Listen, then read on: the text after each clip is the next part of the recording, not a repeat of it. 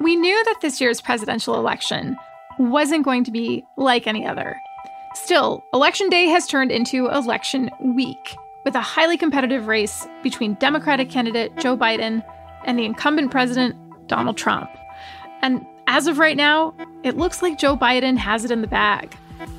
We're taping this episode of Get Wired on the Friday after Election Day, which means by the time you hear this, some of the news may have already changed. But we've ended up in a place where the whole notion of counting votes, a fundamental part of the election process, has come under fire. And unsurprisingly, misinformation has been floating around certain corners of the internet, or just within the president's Twitter feed.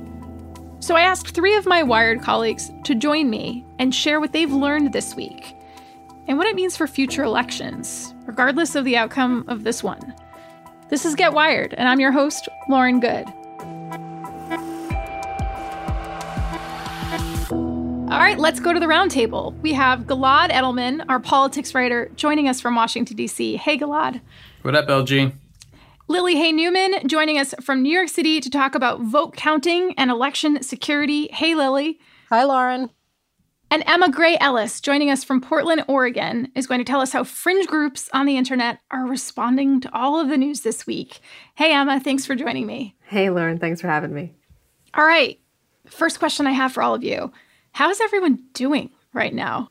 We Shall Overcome is stuck in my head for the last like 48 hours, but now it's taken on the general vibe of like a creepy children's song during a horror movie, just in the background. That's where I'm at.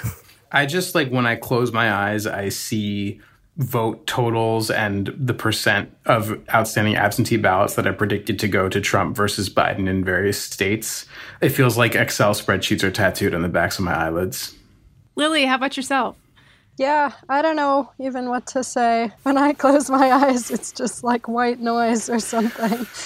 Well, what I think is crazy is that we all probably mentioned in pieces that we wrote before the election at some point, like, hey, by the way, it's going to probably take a while for the votes to get counted. Don't freak out. You know, if the election isn't called by Friday, nothing weird about that. And then as I'm living it, I'm like, this is a friggin' outrage. How dare the election not be called by bedtime on Tuesday? Like, I can't stand it. Every minute feels like a friggin' hour. And Gilad, the morning of election day, you wrote to some of us in Slack, you know, if I had to bet, I I bet we'd go to bed tonight and know that Biden has this nearly wrapped up. And you really can't be blamed for that because national polling since at least October has indicated that Biden would be the clear winner. So, one of the things I've been curious about is whether or not pollsters have gotten any better or learned anything from 2016. Have you gotten a sense of that yet? So, to the question of have they learned anything? Yes. To the question of have they gotten better? Apparently not two things seem to have gone wrong in a lot of states. For one thing, it's just when you're doing a state poll, if you're even a really good pollster, they might have a, a sample of a thousand people. And in that sample, maybe there's a hundred Latino voters in a place like Florida. But the Florida Latino community is really diverse. And the odds that that subsample of Latinos is going to be representative of the voters across the state, those odds are really low. So it's just really hard to build a good representative state poll because at that point the subgroups that that really matter are getting so small. The other error that happened is basically the same thing as in 2016. So the big story of 2016 was, you know, nationally the polls were off a few points, but they were off a lot in those pivotal states of Wisconsin, Michigan, and Pennsylvania, which nobody thought Trump would win. Um, and what happened was the polls underestimated the support of non college educated white voters for Trump. In the years since 2016, all the pollsters, or most of the pollsters, did the same thing to try to avoid that problem again. They controlled for education. So going into 2016, white voters weren't broken down by having a college degree or not in most polls because there never had been a huge divergence before. After 2016, when it became clear that non college white voters loved Trump way more than college voters, pollsters started weighting by education, and that was expected to solve the problem. But it didn't solve the problem. And so I talked to a few pollsters and a few polling experts, and the the main hypothesis I've heard is that independent of your education level, the more into Trump you are, the less likely you are to answer a poll when, for example, you get a call and it says, "Hey, I'm I'm from ABC and I'm conducting a poll," or "I'm from the Washington Post." The more someone supports Trump, the more distrustful they are of academia and the mainstream media, and so the less likely they are to respond, even when you control for education levels you know, I talked to one pollster who had, you know, tried to make sure that he was getting these balanced samples that verifying that he was polling people who had voted for Trump in 2016. And his results were showing that, that about 8% of these people were planning to vote for Biden. It doesn't look like that happened. And he thinks that it's because his sample was biased to begin with in favor of Trump voters who were going to vote for Biden. So, like, even the Trump voters who were willing to pick up the phone were actually skewed in this way that was invisible to pollsters going into this election. Huh. Lily, you've been closely reporting on the process of the election, right? The mechanics of voting either in person or by mail, and how secure that all is, and also what it means to vote in the time of COVID. Has there been any indication so far of this being, in any way, an, an unfair election or of votes being tampered with? There really hasn't been. And in fact, this election has been going extremely well in terms of uh, mechanical failures with things like voting machines or electronic poll books on election day or you know other types of snafus. There were some but it this election seems to really be on par with past election days which is just such a unbelievable achievement when you think about the fact that this election day was nothing like any past election day because it happened not only in the middle of a pandemic that has so changed everything but while cases are spiking around the country, you know, it's not like conveniently the uh, you know the election fell during a lull and everyone was kind of like, well, it's fine. You know, we're having record case counts around the country. So the fact that everything went so smoothly, again, just relative to the baseline uh, that there's always some issues and some problems, I, I just think is an incredible testament to the work that was done by election officials, local, state, and you know federal contributions leading up to this day because it was a scramble uh, you know in these 8 months but there was just enough advanced warning that clearly everyone was able to really pull it together.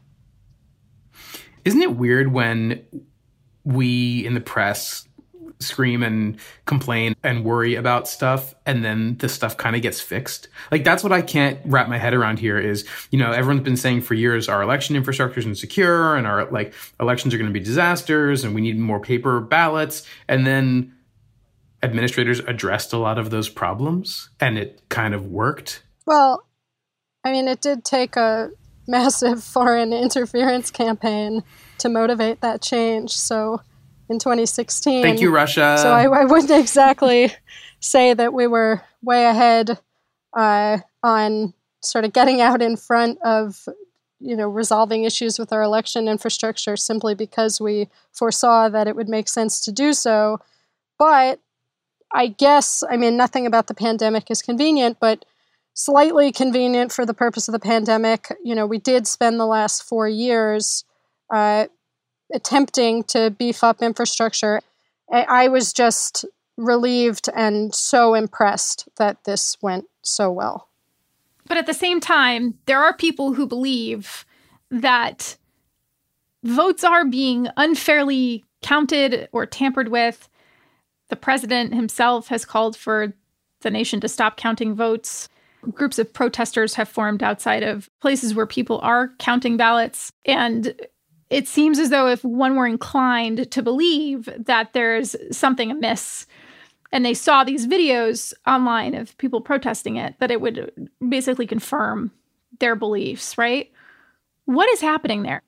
Well, President Trump had certainly laid the groundwork to make these claims for months in public statements, concerns about uh, absentee by mail ballots, about uh, vote by mail, where everyone, you know, every registered voter gets a ballot, concerns about states that expanded to do vote by mail and send every registered voter a ballot, such as Nevada.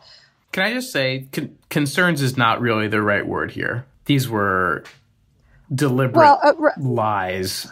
yeah, I mean, he he has been laying the groundwork that this was what he was going to assert, right? So we're not mm-hmm. surprised now that he's doing that. But that right, these concerns were not founded when he started bringing them up and we're really just unable to produce any evidence now. And the Trump reelection campaign is having great difficulty getting any type of legal traction. And the other thing I, I always like to mention is that, you know, to the extent that these are valid concerns, which, you know, they're really not, but election officials are on it. It's not like they've never considered the possibility that someone could try to do this if there weren't protections in place. So there are protections in place.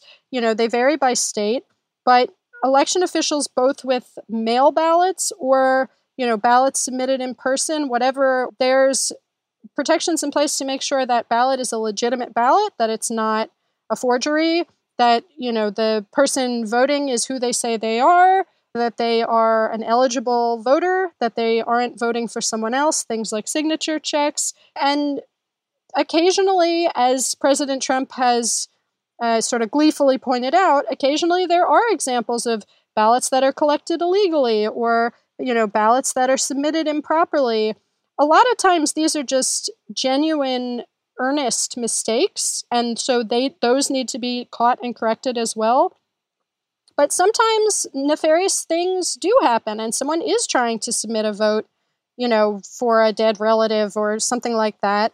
And the systems are also in place to catch that. And, you know, so when President Trump has been uh, publicizing these incidents, to me, really, and to election officials I've spoken to and uh, researchers, really what that demonstrates is that the system works there are uh, sort of freak situations, either malicious or not, and they get caught.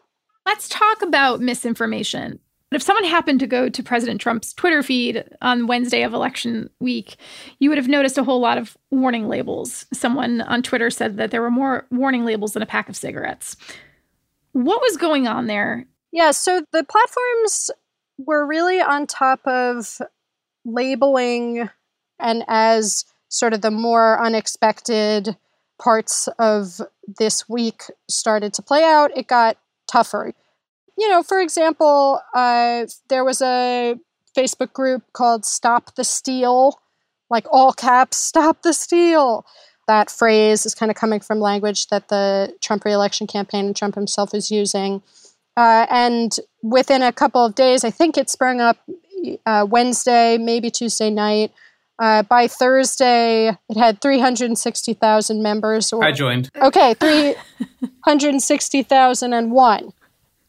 Mm-hmm. Uh, so, Gilad, what was happening over there? Yeah, so I join a lot of wacky Facebook groups that eventually get banned. Um, you know, as reportage.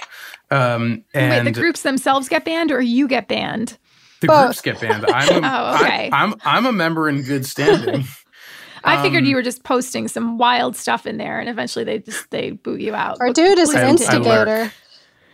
I, I um so I saw people tweeting about how this group was getting really big really fast on Facebook, so I just decided to go check it out, and I joined.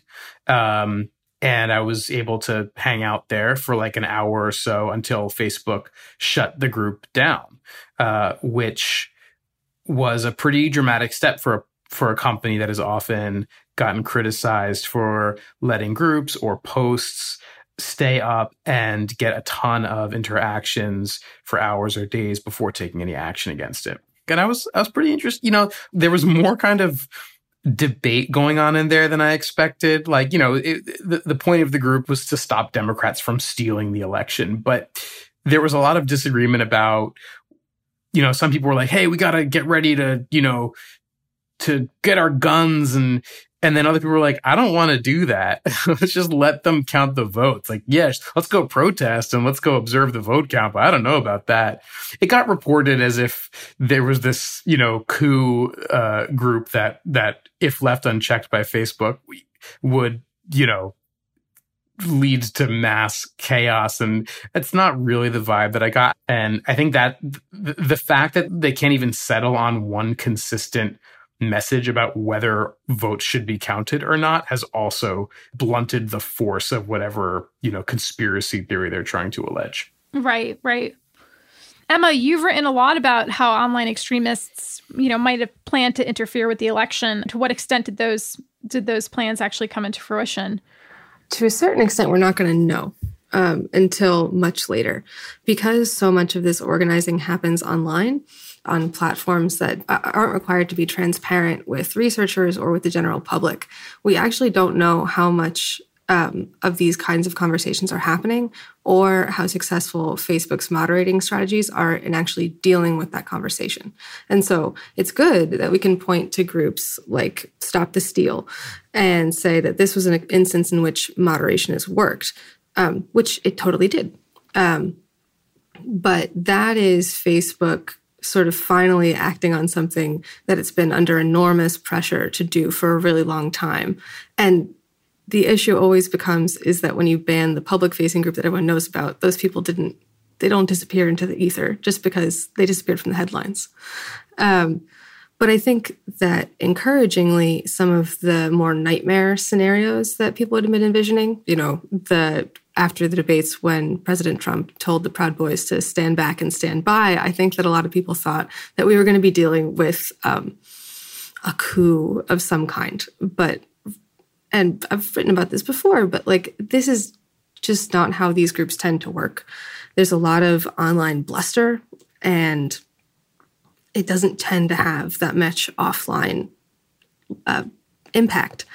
Um, but granted, in this case, we have seen um, armed poll watchers in states like North Carolina and Arizona, and there has been, you know, unrest in Portland, where I live, and um, cities like Seattle and Minneapolis as well. Um, and so it's been a really mixed moment in terms of being someone who spends a lot of time watching extremist spaces online because it's just been maybe an even more heightened form of waiting than I think what everyone's been doing, where you're constantly refreshing the election returns. I was constantly doing that, but then also constantly refreshing 4chan uh, just to see what was going to be. And it's been a little bit like living inside the dark maw of the internet for a week. But right, I mean, without giving too much space to mm-hmm. conspiracy theories, how would you describe that experience of of refreshing 4chan while the rest of us are looking at like vote counts in Wisconsin? And and can we give them a little space? I mean, I, I want to know how they're take what what the discourse is over there. like caveat, right, I, I, it's not I'm true, curious, you guys. Right, it's not yeah. true, listeners out there. They're wrong. Emma mm-hmm. doesn't believe it. But having said that, yeah, I mean, the thing is that, and I think that you sort of hit on this earlier is that the conspiracy theories have been so, telegraphed so well in advance that it's almost a little boring. Like the, and also like if you consider that many of the, or much of the sort of pro-Trump conspiracy space has been consumed by QAnon, um, which if you've been living under some very wholesome rock is a sort of like meta conspiracy that it encompasses every bad thought that anyone's ever had about the government. Uh, and wait, wait, Emma, sixty percent of Americans live under that rock. Like most no, people who live more wholesome lives than us, as you say, yeah. do not know what, still don't know what QAnon is. But I know if you, if you if, if, you pay any attention to to tech or political journalism, then yes, you've seen thirty stories about QAnon per week for the last six months. Yeah. Well, if you are one of those people with, I'm sure, much better mental health than I at this point, um, the QAnon positions Trump as a kind of god emperor in a grand, um, grand gambit to like decorruptify the government, which they s- assume is uh, like pedophile ring run by Jewish Democrat Satanists slash Hollywood.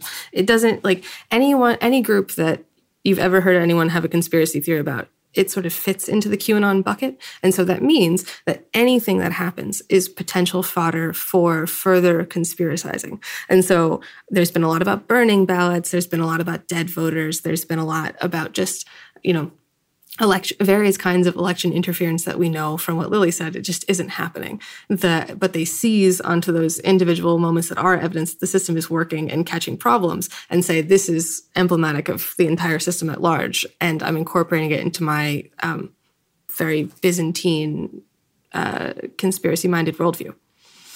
So emma how has the qanon community been responding to the news this week? Well i've learned that QAnon followers are incredibly flexible. And really, anything can be taken as evidence of Trump's mastery over all that he surveys, including appearing to lose in, in a number of states that they thought that he wasn't going to. Um, they're, of course, I think, um, amplifying a lot of the conspiracy theories that the Trump campaign itself has floated, you know, from sort of the dead dead voters voting to ballot burning, etc. Um, and they're just, I think, just really are convinced that Trump will lead them on into their um, right and ordained future, which we know that he won't. Emma, what does it mean that a person who has openly supported QAnon has now won a House seat in Georgia? Yeah, I mean, the I was talking about this with Lily earlier, and I was like, it's bad. well, she's one person, basically. The and we've had wingnut Congress people before. I mean, take Representative Steve King, who was basically an open white nationalist. He didn't bring the House crumbling to its knees, and I don't imagine that Marjorie Taylor Greene will either. I think that it's probably a bigger um, of, of bigger concern for the Republican Party. You can't really be a mainstream political party if you run on conspiracy theories, and that's what QAnon is. Um, but at the same time, it's really hard to put this back in the box because there's a lot of research that suggests that once you've embraced uh, a worldview that hinges on conspiracy theories, um, people tend to expand the number of conspiracy theories that they believe in, but they don't generally go back to living in the sort of fact based reality that you and I might. We're also in a psychologically perfect moment for people to start believing in conspiracy theories because you don't come to believe in sort of like wacky alternative theories about how the world might work unless you're really afraid of the way that it actually does work. And we're living in a time where not only is there an incredibly tense election where there's a lot of dispute about what's actually happening among people, you know, as we've said, it's not true. We know what's happening, but there is a sense of doubt that President Trump has worked really hard to to spur on, and also we're in the middle of a pandemic where everyone's afraid out of their minds and has been told that like you know, it has various different different potential villains creating this pandemic, and so people have been living in this soup of extreme true information and extreme false information, and so it's not surprising to me that we have a public that's sort of cobbled together a really bizarre um, way of looking at the world because the world's really bizarre. On that note, on that note, let's take a quick break. And we come back, we're going to talk about what this election might mean for the future, and also our favorite election memes. Everything is fine. Everything is fine!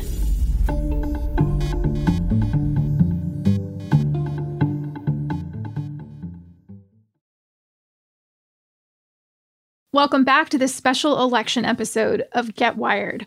All right, let's talk about the most important thing. Emma, which memes are winning the internet right now? I think the only memes worth talking about are the ones clowning on Nevada for being so slow to count.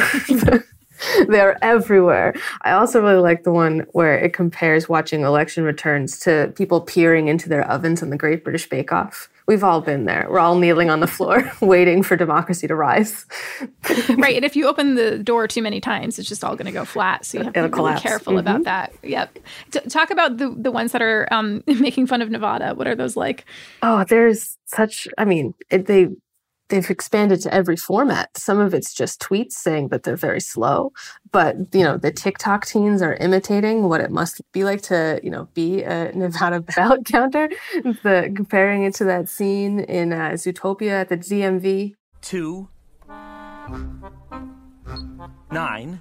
The sloth moves very slowly. You know, the, the internet's really diversified in what memes are. And so the most important thing is that everyone's annoyed at Nevada the, in every possible way. Gilad, Lily, anything fun on the internet you care to share?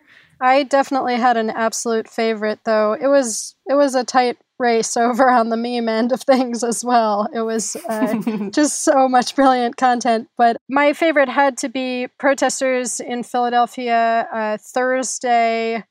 Uh, they were out to sort of support the integrity of the vote, and people were dressed as full body costume here. Okay, like really imagine uh, mailboxes, like blue USPS boxes, ballot boxes, and what I believe is Philadelphia City Hall, full body costume. And and they're dancing to Missy Elliott, and I, I mean, just count all the votes, guys. Like it, it's it was awesome. I love the fetishization of the post office that Gen Z has undertaken as just an operation. They're just going to make the post office sexy again. And so we're, we're, we're going to have sexy mailboxes. It's going to be a thing. So mine, the, the, mine's kind of cheating. It's not really an election meme, but I've recently become aware of this comedian named James Austin Johnson who does the absolute funniest Trump impersonation. In addition to just mimicking Trump's voice and mannerisms really well is that he has developed an uncanny ability to imitate Trump's patterns of thought and speech. And so, like the video that I was cackling at uh, on my couch the other day was him imitating Trump uh, complaining about Pokemon. We beat the Elite Four, and as far as I'm concerned, that's the end of the game. But there are people in this country who are going to tell you that you have not beaten the game until you have caught them all. It, it strikes me as sort of a sort of tragic that he only really came onto the scene at what you know what turned out to be the end of the Trump presidency. We we could have been laughing at this guy for years, but apparently that's how long it took to really sharpen the craft. I think it's easy to write off memes as these silly expressions on the internet but at the same time, maybe they're not silly when the whole nation is collectively trying to cope with this like ever present anxiety right now. Definitely. I don't think they're silly at all. The, you know, we've seen memes do everything from sort of relieve this collective tension allow people to participate in the kind of like group effervescence that everyone really needs right now. Um, we've also seen memes be, you know, ISIS recruitment tactics. I think that it's time that everyone think of memes as a sort of unit of internet culture that's used for communicating a variety of ideals uh, rather than just a joke. All right, let's talk about the future. Gilad, what does the new DC political landscape look like at this point?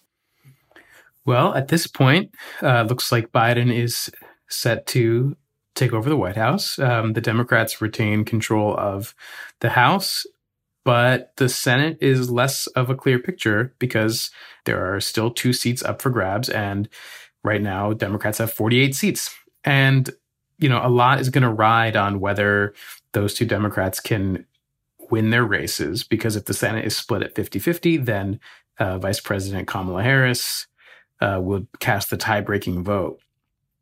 Even if Democrats don't win the Senate, though, you know, having Joe Biden in the White House instead of Donald Trump it's going to make a huge difference for a lot of things that Wired covers. So, you know, when it comes to climate change, you can't pass major climate legislation without without the Senate's participation, but Biden could re-enter the Paris Climate Accord, uh, which he signaled his intention to do, um, and can reverse a lot of the Trump administration's really disastrous um, decisions uh, to, you know, roll back environmental protections. Having said all that, that really isn't enough. Climate wise, there'll be a big friggin' problem if Mitch McConnell retains uh, control of the Senate because so far he's, you know, he's just signaled no interest in facilitating real legislation to address the climate crisis. When it comes to tech policy stuff, there's actually a weird amount of bipartisanship. So if we think back to the House antitrust report on big tech from a couple months ago, the Democrats and their Republicans didn't agree on everything in that report, but they actually agreed on a fair amount. And so, you know, the, the bigger question for me is what does Biden really want to do? when it comes to tech policy issues like antitrust and potentially even breaking up the giants like Google, Facebook, Amazon, Apple. And the boring answer is we don't really know. Um, Biden had this extended network of informal policy advisors, and it included people by design from all over the spectrum. So when it comes to tech, that's less the left right spectrum, and it's more the kind of critic versus defender spectrum. And so the thing to watch out for over the coming months is who is going to be in the positions of power in the Biden administration? What kind of people does he appoint to the Department of Justice? Who is doing his economic policy? Um, how loudly is the Elizabeth Warren wing of the Democratic Party going to be represented versus the more pro corporate or pro tech sector wing? Uh, these are the things that I'm going to be watching out for. Emma, Lily, what are you two planning on following over the next few weeks or months? Well, I'll be watching, um, I guess, what all of these groups that have been emboldened under President Trump continue to do as our political situation changes, because they're not going to disappear. And I think it'll be important to see how they kind of interact with the mainstream political sphere now that they've potentially lost this huge figurehead that they've had for four years. Um, and so I'll be watching that and seeing um, what efforts can be made to help people come around to um, more reality based ways of thinking. Lily, what are you going to be keeping an eye on in the coming months? Well, in the immediate coming months, I'm going to be keeping an eye on the transfer of power. Very curious to see how this is actually all going to go down. That could be rocky. And so that, you know, that's not speculation, that's based on Trump's statements. The legal avenues don't seem to be generating a lot of results for the reelection campaign right now. Uh, but there's a little bit more to watch on that in the coming days. Uh, and yeah, I'm just curious about what else uh, Trump might be able to dream up to make these next weeks and months very rocky. Uh, in terms of election security and uh, election infrastructure, like we were talking about before, uh, it's going to be really fascinating to see how the lessons learned from this experience impact, you know, the direction that local election officials, state and federal, uh, from all parties, you know, in a nonpartisan way, how they want to uh, adapt or you know change or go back to what they were doing before uh, for hopefully uh, future elections that are not run in pandemic conditions. Uh, but I think there have been some interesting uh, things that have come out of this. For example, one reason I think Election Day ran so smoothly is that because of so much early voting, whatever the format, whether it was mail voting or in person early voting, there's just a lot of pressure taken off Election Day itself. All right, that's it for this episode of Get Wired. Get Wired is hosted by me, Lauren Goode. You can follow me on Twitter at Lauren Goode. This episode was reported by Gilad Edelman, Lily Hay Newman, and Emma Grey Ellis. And you can follow them on Twitter at Gilad Edelman, at Lily H. Newman, and at Emma Grey Ellis. That's Grey with an E. This episode was produced by Mickey Capper, with additional production help from Anna Stitt, Ben Montoya, and Asia Simpson. Mixing and scoring was done by Hannis Brown. Our theme music is by Allison Leighton Brown. Nina Gensler Debs and Sarah Fallon edited this episode. Scott Rosenfield is Wired site director, and our editor in chief is Nick Thompson. You can subscribe to Wired at wired.com forward slash subscribe forward slash get wired.